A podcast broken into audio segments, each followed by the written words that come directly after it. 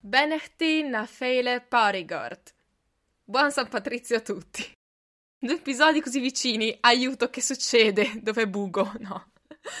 Quella che vi porto oggi è una nuova puntata bonus, proprio in occasione di San Patrizio, che di solito festeggio nei pub, sorseggiando birra con gli amici, ma siccome quest'anno non mi è possibile, come lo è stato anche l'anno scorso, volevo approfittare per portarvi la mia personale selezione musicale perfetta per questa giornata. Oggi il mio podcast, in via del tutto eccezionale, si tinge di verde. Tranquilli, il rosa tornerà presto. e un altro sforzo di immaginazione ciò che vi chiedo dopo questo brusco cambio di colore. Figuratevi tante pinte di Guinness, alti boccali neri da cui trabocca una densa schiuma marroncina che ricorda il caffè. Immaginate trifogli, leprecauni e triskel. Voglio che vi immergiate completamente nell'atmosfera tipica della festa di San Patrizio. Quello che faremo oggi sarà un viaggio musicale tra i pub irlandesi, con una capatina in mare e tra le strade di Dublino. E anche se non siete mai stati in Irlanda, non ancora, Cercherò di farvi respirare i posti, le sensazioni, gli ambienti, trasmettendovi per quanto possibile ciò che questa festività e questo paese hanno lasciato a me negli anni, attraverso la musica tradizionale irlandese e analizzandone le parole. Vi porterò con me raccontandovi di veri e propri classici di questa cultura, più delle chicche verso fine puntata, per regalarvi un Paddy's Day unico nel suo genere. Io sono stata tre volte in Irlanda e ogni volta ci ho lasciato il cuore, ci ho lasciato l'anima per un motivo o per l'altro. Questo paese mi ha veramente segnata in una maniera indescrivibile. Ma prima un minimo di contesto su San Patrizio e qualche curiosità da language geek quale sono. San Patrizio è il patrono d'Irlanda. Originario della Britannia romana, gli fu affidato il compito dell'evangelizzazione cristiana nelle isole britanniche e con lui nacque la Chiesa d'Irlanda nel V secolo.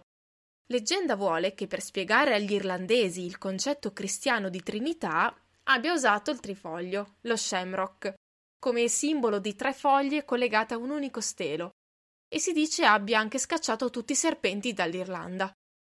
Shamrock è anche il nome di un pub a Roma, appena dietro al Colosseo dove sono stata quest'estate con degli amici, che saluto. Riguardo a San Patrizio, vi è inoltre una particolarità fonetica nell'iniziale del suo nome. Infatti, un tratto specifico che distingueva il celtico comune dalle altre lingue indoeuropee era la caduta delle P a inizio di parola. L'assenza appunto delle occlusive bilabiali sorde, come per esempio nella parola ather, che significa padre, con radicale del pater latino, pater greco, pitar sanscrito, fadar gotico, fece sì che ci fosse una lacuna nel sistema fonologico, che risultava perciò asimmetrico, mancando di questa consonante, e i prestiti indoeuropei con P iniziale furono adattati con un suono simile, sempre occlusivo, per compensare. Q. Abbiamo infatti cask in irlandese antico che significa Pasqua, quella ebraica si intende, dalla forma ricostruita quasca. La lacuna della P mancante fu poi colmata con i prestiti dal latino, soprattutto legati alla sfera religiosa, per ovvie ragioni culturali. Perciò comparve una nuova P nativa dopo che si era concluso il primo mutamento fonetico, che abbiamo visto prima. Abbiamo perciò in irlandese antico peccad, peccato, predhid, predica, pader, che indica il Padre nostro, da paternoster, derivato dal pader latino britannico, e qui arriviamo a paedrig, ovvero l'adattamento in irlandese antico di San Patricius. Tutt'oggi, se prendete in mano un dizionario di gaelico, noterete che i lemmi della lettera P sono pochissimi, proprio per i motivi detti sopra. E dopo questa interminabile parentesi linguistica, eccoci pronti. Avete stappato la vostra birra? Avete il boccale pronto? Vi siete agghindati tutti di verde? Siete pronti per la partita di Quidditch contro la Bulgaria? e allora cominciamo!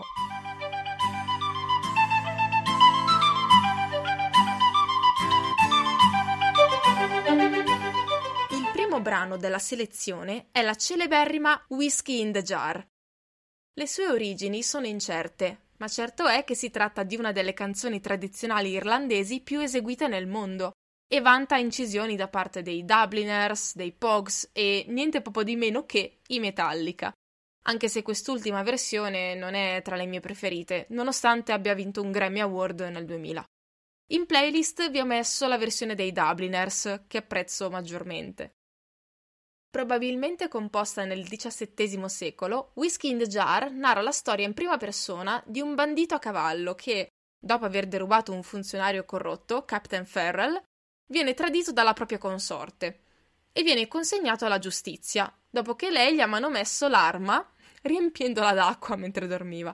E si conclude con il desiderio della voce narrante di evadere dalla prigionia per tornare a fare la bella vita e raggiungere il fratello. Sul perché sia tanto popolare è presto detto. La struttura, per la melodia ripetuta e per i frequenti ritornelli fatti di questi Masharin Damadu Damada, che servono solo da riempitivo, non hanno un vero e proprio significato, non devi sapere per forza le parole per cantarla, ne rende facile l'apprendimento in tempi brevi e la memorabilità, e perciò diviene facile che si canti in coro da brilli. Su questi stessi principi si basa anche il secondo brano tradizionale che vi propongo oggi, ovvero The Wild Rover, che con il suo And it's no, nay, never, no, nay, never, no more, che si ripete molte volte, già al secondo ascolto la ricordiamo già tutti e stiamo già cantando in un gruppo con sconosciuti accomunati dal luppolo. The Wild Rover è praticamente la parabola del figlio il prodigo, ma in chiave etilica, se vogliamo. La voce narrante ci racconta che da giovane ha speso tutte le sue fortune in whisky e birra, ma che ora invece da adulto ha imparato la lezione e non farà più lo scapestrato spendaccione, il Wild Rover. No never, no more. E anche alla locanda, la locandiera aveva smesso di fargli credito. Tornato a casa dalla famiglia, chiese perdono e lo ottenne.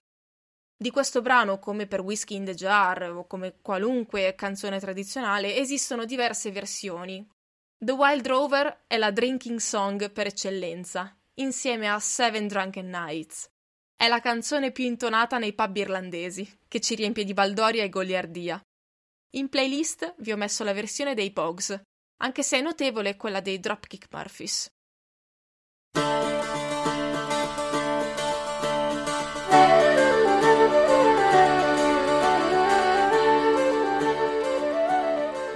Tutt'altro respiro è il terzo brano che vi voglio consigliare ed è Bogin Halami, interamente in gaelico. Si tratta di un brano dai toni più miti e parla, con qualche variazione sul tema, della barca di Halemi, un uomo che ne decanta le caratteristiche e i tragitti nella costa di Gidor, nel nord dell'Irlanda, tra le isole Gola e Tori, fino a quando non si incagliò presso quest'ultima. La ripetitività dei versi iniziano infatti sempre con la parola bogin, barca, e della melodia ne rende facile l'apprendimento e la memorabilità. Anche di questo brano esistono diverse versioni, tra cui quella di Sinead O'Connor, in playlist vi ho messo quella nostrana di Angelo Branduardi, che a mio parere è molto bella e molto aderente a quello che doveva essere lo spirito originale della canzone. Tra le ballad non vi ho messo Galway Bay perché mi fa lo stesso effetto che fa Lucia San Siro su Giovanni in Tre uomini e una gamba. Quindi, se non avete a disposizione una scorta formato famiglia di fazzoletti, non ascoltate la versione di Celtic Woman. Ma ora ci spostiamo dalla barca in mare di Halemi al mercato del pesce e precisamente tra le strade di Dublino, strette e larghe. Ci guadagniamo il pane vendendo tutti i giorni molluschi, cozze e vongole con il nostro fedele carretto. Sto ovviamente parlando di Aria Stark a Bravos, no, della Tart with the Cart, ovvero Molly Malone, la leggendaria pescivendola di un paesino a nord di Dublino. La canzone che racconta di Molly Malone è diventata, secondo leggi non scritte, l'inno della città. Non si sa se la figura di Molly Malone sia esistita veramente e altrettanto ignota è la data di composizione del brano. Ciò che però oggi è rimasto tangibile di questa figura sfuggevole è il suo monumento, una statua di bronzo che raffigura appunto la sgualdrina con la carriola eretta nel 1988 e inizialmente posta in Grafton Street, vicino alla chiesa dove si dice sarebbe stata battezzata. Ed è lì che l'ho vista la prima volta, nel 2010, per poi venire spostata nel 2014 in Suffolk Street, di fronte all'ufficio informazioni. Anche in questo caso si tratta di una canzone dalla struttura semplice, tre strofe intervallate da un ritornello ripetitivo che si impara facilmente. La storia di Molly Malone è presto detta. Nella bella città di Dublino, dove le ragazze sono altrettanto graziose, un po' come in Paradise City dei Guns. Dicevo, fu proprio lì, a Dublino, che posai gli occhi sulla dolce Molly Malone, mentre trascinava il suo carretto, sia in strade ampie che in strade strette e tortuose, su e giù, declamando vongole cozze vive. Era un umile pescivendola e di questo non c'era da sorprendersi, essendolo stati anche i suoi genitori, che come lei trasportavano molluschi per le strade di Dublino. Morì poi in solitudine, a causa di una febbre. E questa è la fine di Molly Malone. Ma ancora si può sentire il suo carretto fantasma trascinarsi nelle vie, al suon di cozze e vongole vive. Fun fact per i cinepatici come me. Molly Malone era la canzone intonata dal clochard che subisce il pestaggio dei drughi nel film di Arancia Meccanica. Nel romanzo intonava altri versi, mentre nella versione cinematografica è stato deciso di inserire questo brano tradizionale che tutti conoscevano.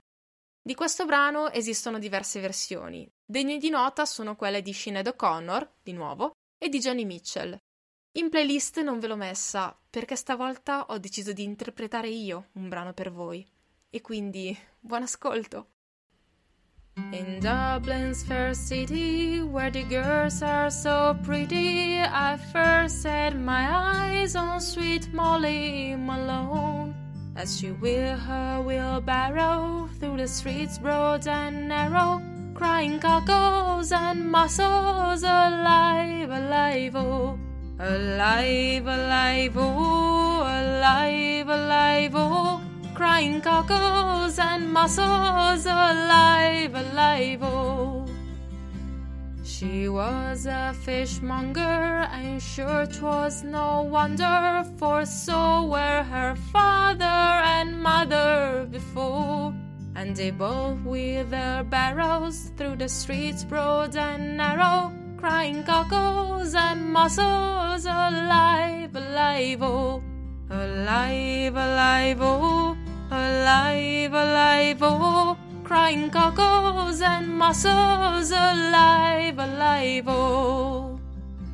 She died of a fever and no one could save her, and that was the end of sweet Molly Malone. But her ghost will her barrow through the streets broad and narrow, crying cockles and mussels, alive, alive, oh.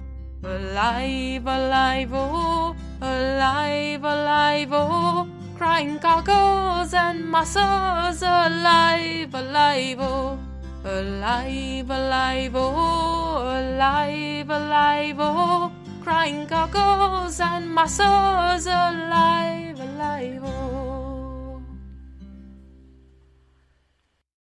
In playlist vi ho messo anche un ultimo brano che nulla ha a che fare con i quattro precedenti, ma che per lo stile musicale ben si accostava all'argomento della puntata, tra le cornamuse, i tamburi e i fiddle, i violini, e fa da gancio per il tema della prossima puntata del podcast. Vediamo chi la azzecca. Se vi piacciono le sonorità della musica tradizionale irlandese, vi posso consigliare i Dirty Bastards o gli Omnia. E per questa volta è tutto. Io vi lascio con i famosi versi della Irish Blessing che a San Patrizio si attribuisce, per augurare un po' di fortuna a tutti voi, che è quello che ci vuole in questo periodo. Spero di avervi tenuto compagnia in questo strano San Patrizio, nella speranza di festeggiare il prossimo in compagnia, con una birra in mano e in un pub. Vi ringrazio per avermi ascoltata fino a qui e noi ci risentiamo presto, sempre qui, qui su Ma Music. Ciao! May the road rise up to meet you. May the wind be always at your back. May the sun shine warm upon your face, and the rains fall soft upon your fields. And until we meet again, may God hold you in the palm of his hand.